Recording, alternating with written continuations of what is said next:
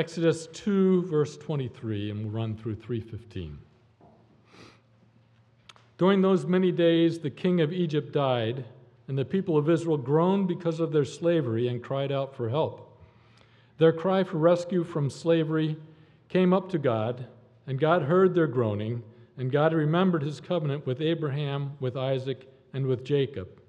God saw the people of Israel, and God knew. Now Moses was keeping the flock of his father-in-law Jethro, the priest of Midian, and he led his flock to the west side of the wilderness and came to Horeb, the mountain of God. And the angel of the Lord appeared to him in a flame of fire out of the midst of a bush. He looked, and behold, the bush was burning, yet it was not consumed. And Moses said, I will turn aside to see this great sight, why the bush is not burned. When the Lord saw that he turned aside to see, God called to him out of the bush, Moses, Moses! And he said, Here I am. Then he said, Do not come near. Take your sandals off your feet, for the place on which you are standing is holy ground. And he said, I am the Lord of your I am the God of your father, the God of Abraham, the God of Isaac, and the God of Jacob. And Moses hid his face, for he was afraid to look at God. Then the Lord said, I have surely seen the affliction of my people who are in Egypt and have heard their cry because of their taskmasters. I know their sufferings, and I have come down to deliver them out of the land of the Egyptians and to bring them up out of that land to a good and broad land, a land flowing with milk and honey, to the place of the Canaanites, the Hittites, the Amorites, the Perizzites, the Hivites, and the Jebusites. And now, behold, the cry of the people of Israel has come to me, and I have also seen the oppression with which the Egyptians oppressed them. Come, I will send you to Pharaoh, that you may bring my people, the children of Israel, out of Egypt. But Moses said to God, Who am I that I should go to Pharaoh and bring the children of Israel out of Egypt? He said, But I will be with you, and this shall be a sign for you that I have sent you. When you have brought the people out of Egypt, you shall serve God on this mountain. Then Moses said to God, If I come to the people of Israel and say to them, The God of our fathers has sent me to you, and they ask me, What is his name? What shall I say to them? God said to Moses, I am who I am. And he said, Say this to the people of Israel, I am has sent me to you. God also said to Moses, Say this to the people of Israel, the Lord, the God of your fathers, the God of Abraham, the God of Isaac, and the God of Jacob has sent me to you. This is my name forever, and thus I am to be remembered throughout all generations. Let's pray.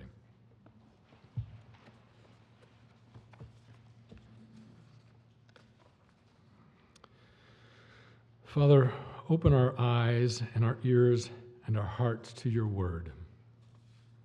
Your word is true.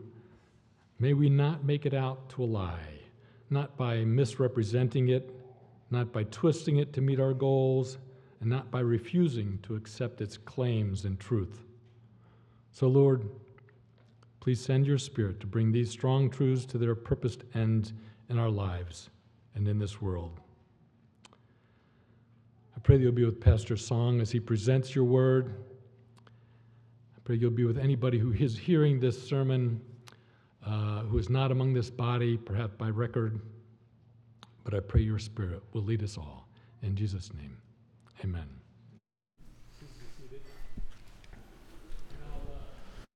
Pastor Song, he's come all the way from St. Louis, so he has a different truth, I guess, no? No, the same one. Pastor Song.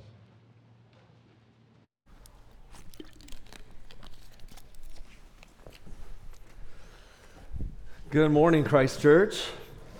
My name is Dan Song, as our elder Mike just mentioned. Many of you probably don't know, but I go way back with Pastor Andrew Vandermoss, who is on sabbatical right now. When I went to seminary in St. Louis, I was called to be the planting pastor for another campus that he was pastoring. And so for 5 long and good years, I got to work with him. And he began as a mentor, but soon became not only just a colleague, but a good friend. And so I really appreciate the privilege that I have to come here and for him to share the pulpit and for me to bring God's word to you this morning. So it's with that we're going to be looking at this passage this morning. Let me go to the Lord in prayer. I know we just prayed, but let me pray for us as we depend on the Spirit to work in our hearts this morning. Lord, we give you thanks just for how you are the one who meets with us this morning. Wherever we're at, Lord, you desire to meet with us and to show us your deep and profound love. And so, God, I pray that your Spirit will work within us this morning so that we might be changed and transformed, not by anything that I say, but because of your word that comes to us and into our hearts. And do that good work, we ask, in Jesus' name. Amen. My wife Hannah and I love musicals. And our favorite musical of all time is Les Mis. Not only because of the stories, but because of the music. And maybe some of you have never seen the musical, but you've seen the film adaptation with Anne Hathaway and Hugh Jackman. I knew I was going to do that. Hugh Jackman and Russell Crowe. But the reason that we love this musical so much is because of the main character, the protagonist, Jean Valjean.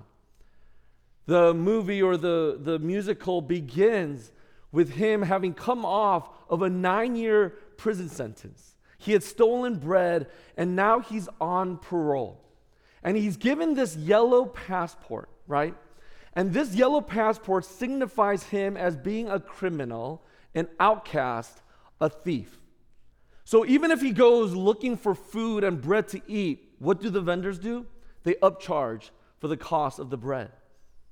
When he tries to find lodging at a place to stay at, what do? They deny him because of this yellow passport that he holds, signifying that his identity is one of a criminal, a complete outcast and loser. But his life changes and is transformed by this one bishop that he meets.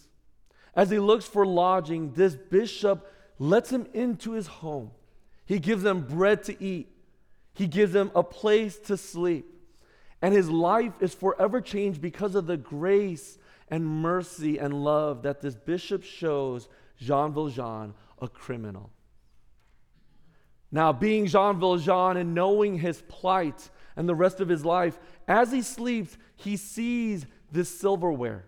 And he knows he could get so much money for the silverware. So in the middle of the night, he takes the silverware, puts it into his sack, and in the morning, he leaves early before the bishop gets up to be able to take this silverware and sell it for a good price. Now, the antagonist, Javert, this policeman, runs into Jean Valjean. And what does he do? He arrests him. And Jean Valjean knows that his life is doomed. At best, he'll be in prison for the rest of his life, but at worst, he's going to be executed. And it's in this moment where he thinks his life is doomed, this bishop comes running. And this bishop not only says, yes, that is my silverware that I gave Jean Valjean, but moreover, brother, you forgot the candelabras that I gave you. And in this scene, as he reflects on the grace and mercy of this bishop, this is what he sings. He says, yet why did I allow that man to touch my soul and teach me love? He treated me like any other. He gave me his trust. He called me brother. My life he claims for God above. Can such things be? For I had come to hate the world, this world that hated me. This meeting with this bishop changes Jean Valjean's life forever. But in this passage that we read here, Moses' life is changed for the better as well through his encounter with the living God, Yahweh. And it's through this encounter, Moses' life changes. And what I want to suggest for us this morning is that our lives change when we encounter the living God like Moses. And we're going to see this just in short, briefly, 3 ways. God meets us in our waiting. God meets us in our doubts. and God meets us in our captivity. God meets us in our waiting. To understand this, we actually have to go back, way back to the beginning of Moses' life. You see, he was born in a period where Pharaoh was executing every single male boy. And so Moses' mom tries to hold on to him for as long as she could, but realizes this can't be. So she makes this basket, right, of reed, and places Moses, the infant, in this basket, into the river, and sends him off, hoping for a better life for him, not one of execution. And what happens? Long story short, Pharaoh's daughter finds Moses in the river and takes him as her own. She adopts him into the Egyptian family. And now this Israelite boy becomes an Egyptian. And what does that mean for him? One of significance, one of power. He has the best food that he can eat every single night. And he lives in the wealthiest family in the world. This becomes Moses' story. But one other thing that we learn about Moses is he is a man who yearns and burns for justice. And in the first two chapters, as you read about Moses' life, you realize that this man wants to see justice wherever he is. So he sees an Egyptian beating on an Israelite slave. And so he intervenes, and with his bare hands, he kills this Egyptian and buries him so that no one finds out. The next morning, he sees another injustice with two Jewish or Israelite brothers arguing and fighting. So he wants to come in and reconcile. And what happens? These two Israelites say, "What, Moses? You're going to kill me like you killed that Egyptian?" And he's freaking out. He's scared. He realizes that people know that he has murdered an Egyptian. But more so, Pharaoh has found that and wants to kill Moses. And so what does Moses have to do? He has to flee to another country in Midian. And in Midian, as he flees to Midian as a fugitive, he sees 7 Midian women who are at a well being harassed by these shepherds. And what does Moses do? Because of his heart and yearning for justice, he steps in and takes care of these 7 women and also their flock. Long story short, Moses ends up marrying one of these Midianite women. And she actually is the daughter of the priest of Midian. And so here, think about this. Here is a man who grows up in Egypt, with all this privilege and power, yearning for justice. And what do we read in verse 1 of chapter 3? Read this. "Now Moses was keeping the flock of his father-in-law Jethro, the priest of Midian, and he led his flock to the west side of the wilderness and came to Horeb," which is Mount Sinai, "the mountain of God." How far he has fallen. A man with so much power, and he's now, he's lost all his power and all of his privilege. He's a man on the run, a fugitive. He's a foreigner. And now he's basically tending sheep. And not his own sheep, rented sheep, his father-in-law's sheep. How far Moses has fallen. And not only that, he's been in the wilderness in Midian taking care of flock for 40 long years. And when he fled Egypt to go to Midian, he was already 40 years old. Moses is 80 years old, tending sheep for 40 of those years. How much life has changed for him. And he's been waiting for God to do something. Let me ask you a question. For many of us here, haven't we all been waiting in one sense or another like Moses?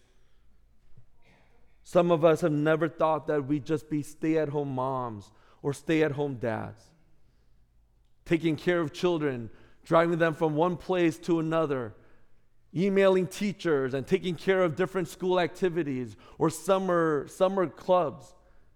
And you never thought you'd be tending sheep. Others of us maybe have thought of dreaming of becoming a CEO or a doctor or making some huge impact in this world. And yet here you are working a 9-to-5 job, pushing paper, working for 1,000,000 bosses above you, and you never thought you'd be here in this moment tending sheep. Others of us here feel stuck in Grand Rapids. I don't know, in St. Louis, people don't like being in St. Louis. Maybe some of us here are going, how have I been living here in Mount Horeb, on the side of the mountain for 40 years, when I want to be living in the coast or in a bigger city? And here you are just tending sheep. Others of us have longed for children, longed for a spouse. And we've waited and waited. And we're just tending sheep. But here's the thing. We're waiting, and it's not just waiting. You're waiting on the side of Mount Horeb in the place you never thought you'd actually be.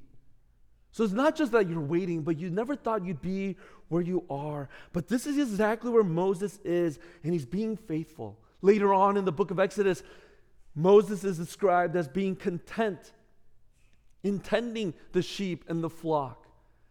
Yes, he's not where he's supposed to be, and it doesn't make it any easier. But yet he is faithful in the mundane, routine, normal day of life. And he's faithful, and it's in that context that God meets with him in his waiting. And that's the story of Scripture, right? Isaiah, he just does his normal, ordinary routine of going to worship. But it's in that moment God encounters Isaiah. Think about the disciples. They're fishing. And it's Jesus who comes, and in their normal, ordinary, commonplace moments, Jesus comes and says, you are no longer going to just fish. You're going to be fishers of men. We see that with Paul. The Apostle Paul, as he's going to slaughter and kill Christians, thinking he's doing the right thing. It's in that ordinary, commonplace of work, God encounters Paul. You see, for each and every single one of us, this is something wonderfully encouraging. That though you might not be where you want to be, though you might have been waiting for so many years, God can still meet with you and encounter you in the ordinary, in the commonplace, and in the routine. God meets us in the waiting. But God also meets us in our doubts and fears. Moses here begins in verse 4 with, here I am, right? But he ends with, who am I? In verse 11. Like, here I am, God. But it becomes one filled with doubts and fears as he says, but who am I to go to the Egyptians and set my people free? You see here, as Moses sees this burning bush, it captures his attention. Because why? This fire, we read, is not consuming the bush. It's not consuming the bush. In other words, what do you need for a fire to grow? It needs to consume whatever it is burning, right? But as Moses looks at this, the leaves are not being consumed. The branches aren't being consumed. There's nothing being eaten by the fire. This fire is completely self-sufficient. Some of you might have the solo stove, right? That nice bonfire, that smokeless bonfire. This is better. This is better than the solo stove because there's absolutely no smoke coming from this bush. And so this intrigues Moses, and he comes up to this bush. And it's in that moment, God calls and says, Moses, Moses. And he says, here I am. And God tells him, you need to take off your sandals because this is the holy ground you are standing on. And so he does that. And God reveals to Moses who he is, that he is the God of Abraham, of Isaac, of Jacob. And it's in that moment he realizes who God is. He hides his face because he is so scared. But God doesn't just reveal who he is. God gives him this mission. And what's the mission? You are to go to Egypt and to Pharaoh, and you are to set my people free. And it's in that moment he says, who am I? Like, we all here have doubts and fears, don't we? And Moses has those doubts and fears. He's thinking, don't you know who I am? I'm a murderer. I carry this yellow passport. I'm a villain. I'm a I am this man who is no longer wanted, and you think I'm the one that needs to go and to go on this mission? And moreover, not only that, think about what the Israelites think of me. They know I'm a murderer. They know I'm a fugitive. They don't want me to come. I am absolutely useless. And in those doubts and fears, God meets him where he's at in two ways. What does he do? First, he tells Moses, or he calls Moses by name twice, right? He says, Moses, Moses. And here's what the significance of calling Moses by name twice means. This is Tim Keller, the former pastor in New York, called Redeemer. But this is what he says. He says, the doubling of a name means emotional intensity, magnitude of relationship. It always means I want to have a relationship with you. It always means love. It always means intensity. You see, God knew Moses by name and loved him. And in his doubts and fears, he's reminding him that he is the Lord's. He is loved. That though you might carry that yellow passport, you are mine. You are my son. You are my daughter. And nothing can ever change that. But he does that in another way too, right? In verse 12, God assures Moses that I will be with you. I will be with you as you go back to Egypt. Doesn't matter what you think your identity is. Doesn't matter the sins that you've committed or the sins that have been committed against you. Doesn't matter the condemnation that you might receive or the shame that you might be buried deep in your life. But I will go with you. I remember when I first began ministry as the pastor of Crossroads. I was actually the college intern. And so the church knew me as this little cute baby, right? Oh, he's taking care of the college kids. Oh, he's married without kids. And I was just this little baby. And now being called to become the pastor of Crossroads, there's so many doubts and fears that I had. Like, how can I pastor 40, 50, 60-year-old people in my church? How do I shepherd and guide parents when we don't even have kids? And there were so many doubts and fears that entered my mind, thinking that there's no way I can do this. But there was a member of our church, Greg Hewlett, who was going through stage 4 cancer. And I thought I was meeting him every other week to minister to him, but he was actually ministering to me. And you know what he said? He said, Dan, you are an ordained minister of the gospel. Do you know what that ordination means for you? It means that God has called you, and he is with you, and that he will use you to whatever end. Even with all your doubts, all your insecurities, all your failures, God will use you. Now, many of us here aren't ordained, but we have something even more beautiful. Each and every single one of us has the Spirit of God that dwells in our hearts. Emmanuel, God is with us. And no matter what we go through, no matter what our story is, no matter the shame that you carry, God is with you and he calls you by name. You are his. But the last thing we see here in God's encounter with Moses is that God meets us in our captivity. God meets us in our captivity. To this point, we looked at how God met Moses in his waiting, in his doubts and his fears. And that's important for us to be able to identify with Moses. But here's the thing, this story, this passage that we just read, we're not called to identify with Moses. Listen, we are called to identify with the Israelites in this story. The Israelites who are in captivity. Yes, Moses waited for 40 years in the wilderness, tending sheep. Yes, Moses had doubts and fears of being a murderer, a fugitive. But here, as we identify with the Israelites, they waited 400 years as slaves in bondage and in captivity.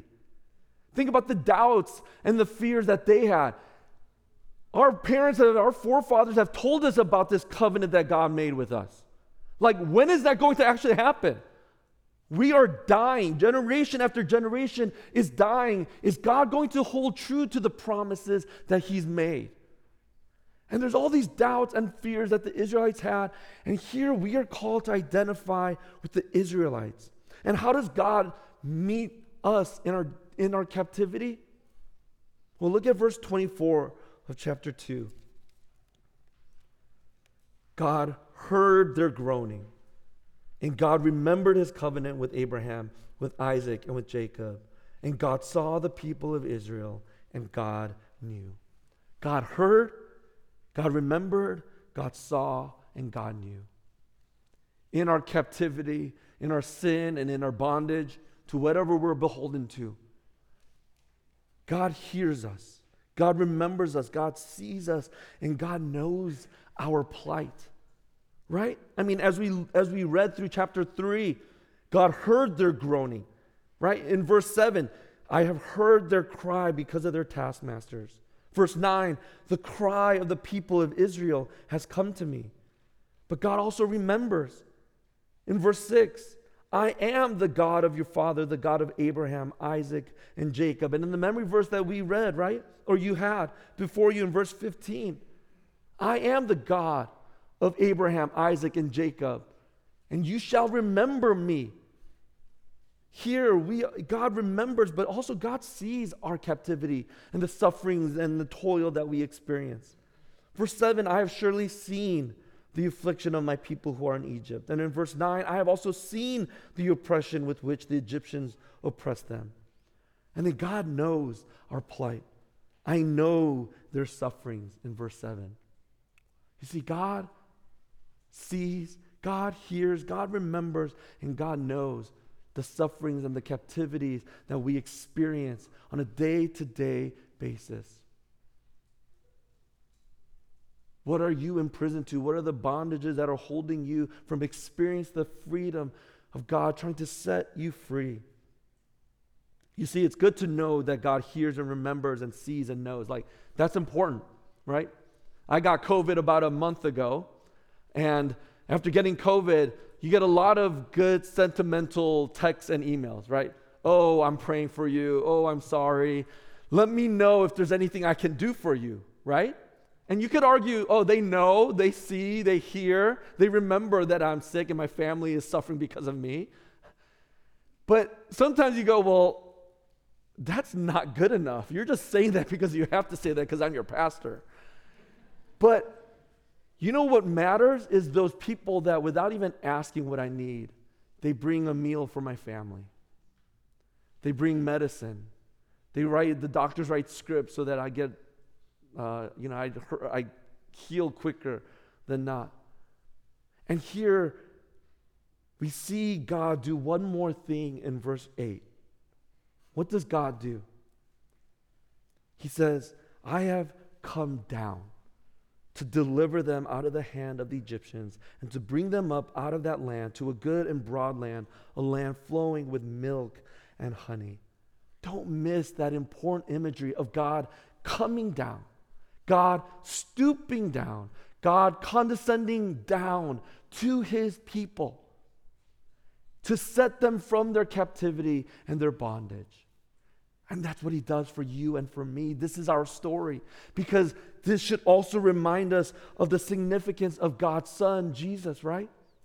Jesus who comes down, who stoops down, who condescends himself, who takes on flesh, who takes on perishability, who takes on suffering for us. And not only suffering and perishability, but actually dies for our sake, to set us free from our sin and bondage and captivity so that we might experience the freedom that can only come in Jesus Christ. You see, this is our story.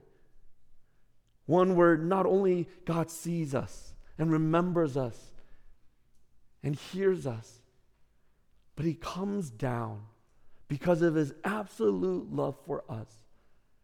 Even when the worst is known about you, you might try to hide that yellow passport deep in your pockets. But even when the worst is known, when God knows the yellow passports you carry, love is still offered to you.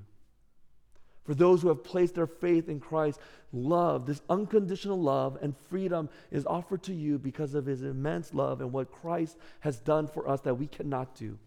In our waiting and in our doubts and our fears and in our captivity, God meets us and transforms us like he did for Moses and the people of God in Egypt. As I close, I want to just quote this scholar, and this is what he says as he reflects on this passage. He says, what Moses' life-changing encounter teaches us is that we serve a God who will go to extreme lengths to redeem the lost. He does not cast aside his people because they are unworthy or incapable. Instead, he condescends to meet with them, change them, and free them from bondage. The only appropriate response to such glorious grace is, who am I? Who am I? You see, Jean Valjean wrestles with that question through that musical and through that story. He wrestles with his identity in being tied to his past as a criminal and as a prisoner with the numbers 24601. And he wrestles with his past and what his identity is. It's not until the end, whereas he is on his deathbed and his son-in-law is there, Marius, and he tells him of his entire life story. He asks Marius, who am I? And his son-in-law says, you're Jean Valjean. Here is your identity. You're no longer a number, but you are a name. Who am I? We are sons and daughters of the King, and nothing can change that. We are heard, we are remembered, we are seen, and we are known. And our God will meet you in your waiting, in your doubts, in your captivity. Let's pray. Our Heavenly Father, we thank you for Jesus, who not only remembers and sees us and knows us and hears us, but Lord, that you would send your Son to come down and suffer what we deserved and die the death we deserved and live the life that we could not live so that we might experience the glorious freedom and love that can only come in Christ. So wherever we are at this morning, whatever passports we carry that might define us or try to tell us the lies that we are defined by, Lord, help us to believe the truth of what you have done for us and the freedom that can only come in Christ. Do that good work, we ask, in Jesus' name. Amen.